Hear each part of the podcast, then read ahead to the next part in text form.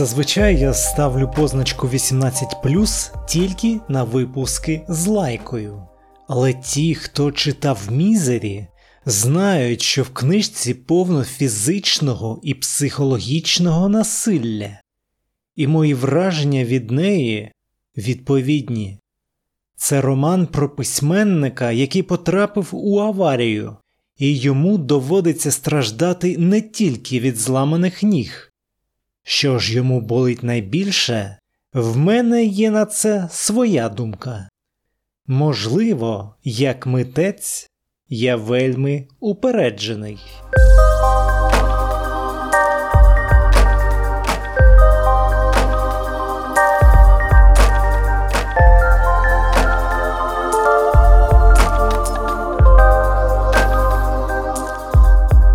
Розділ перший. Прочитане. Стівен Кінг Мізері. Письменникам можуть завдати невимовного болю. Ці крихкі натури, які ховаються під захисним покривом тотальної слави і космічних гонорарів, знаходяться за один крок від того, щоб їхню бульбашку проштрикнула найтонша голка, розірвавши її на міріади крапель митцевого поту і сліз, і крові. О, не заздріть бідолашним письменникам. Такі сідають найнижче і найтяжче. Якщо додати до цього три вечірки поспіль, то голова пухне. Сьогодні знову відтягували оплату. Видавці висмоктують усі соки, відлили бюст самого мене. Як це мило, щире золото кажете? Наступного року оберемо щось краще. Можливо, навіть із кимось кращим за тебе. Статус. Біль пронизує все тіло так, немов би його кинули в акваріум із піраннями, і кожній із них знайшовся вільний шматочок, відповідний ширині її роззявленої пащі. Біль всеохопний, але перша паніка вгамована, і стає чутно, що агонія розповзається від ніг. Страшно навіть подумати про те, щоб відкинути ковдру і поглянути, що з ними. На секунду думки страшніші за дійсність, але несвідомий рух руки рятує від тривалих мук роздумів. Під ковдрою ноги є, але вони, наче перемолоті комбайном. За шкалою від 1 до 10. Наскільки оцінюєш свою халепу? Влучніше підбирай слова. Не можу, не можу. Біль, вочевидь, зникне, якщо зникнуть ноги. Будь ласка, навіть не думай про таке. Не можу, не можу. Понівеченим тілом, на щастя, є кому піклуватися. Самарянка з медичною освітою простягає кодеїновмісні пігулки. Рука тягнеться по них та тільки не може вхопити. Самарянка простягає пігулки, простягає, ні, вона насміхається, тримаючи їх ледь за межею досяжності. Будеш гарним хлопчиком, робитимеш так, як наказує ця рятівниця, катівниця, тоді вона дозволить болю відступити ще на декілька годин. А інакше кожен, крок, крок годинникової стрілки це льодоходи, які топчуться по тілу. Обіцяє робити, що скажеш. Вона поселилася в моїй голові. Я не я. Ти впевнений, що все минеться, навіть якщо виконаєш усі її забаганки, наївний, дарма ще щось підраховуєш. Йде.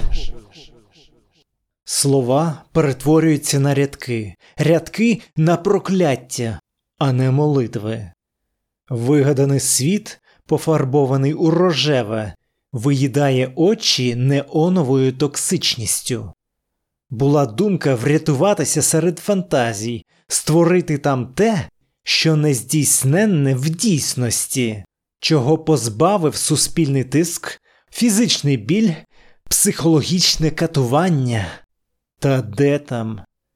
Муки творчості завдають найбільшого болю тому, хто наростив закам'янілий панцир проти чужої критики, але завжди обернений голим черевом до безжальної самокритики. Це магнум, магнум опус чи макулатура, що мені думка інша. Важить те, що у власній голові, скільки ще треба сказати, але так небагато слів. в останньому абзаці, а в першому розділі більше ніколи нічого не напишу, не розумію, де закінчується мій персонаж. І починаюся я. Така ціна творчості.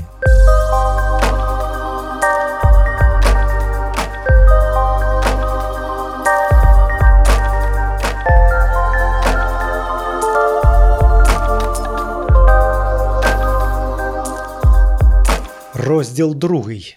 Надумане. Цікаво, що вже після того, як я опублікував нову версію каталогу африканських літератур, у мене промайнула думка. А чим справді варто займатися? Ні, справа не в тому, що каталог треба було кидати.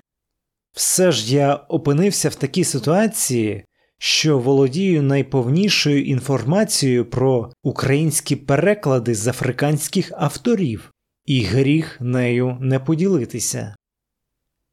Але як читачу, який відкриває для себе і українську літературу, мені здається, що саме вона повинна бути в пріоритеті. Я колись писав у Твіттері прийміть мене з усіма моїми недоліками що Україну треба пізнавати в контексті. Те саме стосується і нашої літератури. Мені цікаво, наприклад, як український епос перегукується зі світовим. До речі, чи є українська епічна поема взагалі? Мені цікаво, як Сковорода вписується в сучасну йому філософію. Мені цікаво, який вплив мали європейські революції 1848-49 років на творчість Шевченка тощо. Укрліт не існує у вакуумі, і мені цікаво побачити її зв'язок зі світом. Я замислився, чи розповідав хтось про це, а якщо ні, то чи можна про це розповісти самому? Скажімо, я знайшов книжку Дмитра Наливайка Спільність і своєрідність Українська література у європейському контексті. Має 400 сторінок. За змістом схоже на те, що шукаю. Але написана у 88-му. Наскільки вона ідеологічно засмічена, ще не знаю, треба ознайомитися. Так от, мене не задовольнять застарілі погляди, не задовольнять оглядові статті. Мене цікавить місце конкретних творів або письменників у світовій літературі. Якщо ви стикалися з подібними проєктами, маякніть. Якщо такого не існує, Через мільйон мільярд років спробую сам виправити цю ситуацію. Хоча це доведеться прокачувати свій level літературознавства, ще можу вибачити собі, що на подкасті верзу нісенітниці, але досліджувати укрліт ця справа потребує компетенції, а я не бачу себе тим, хто вчора прочитав Вікіпедію а сьогодні підписується експертом. Хоча хто з нас цим не грішить.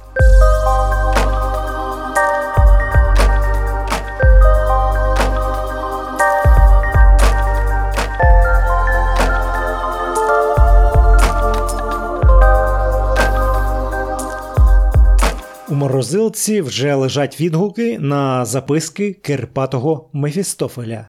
Володимира Винниченка і згори вниз Тані Малярчук. А це значить, що залишилося лише їх розморозити і приготувати щось стерпне, або, маю надію, навіть краще, ніж стерпне. Тільки не зволікайте покуштувати, бо скисне. Буде готове через два тижні. Сподіваюся, вам смакуватиме.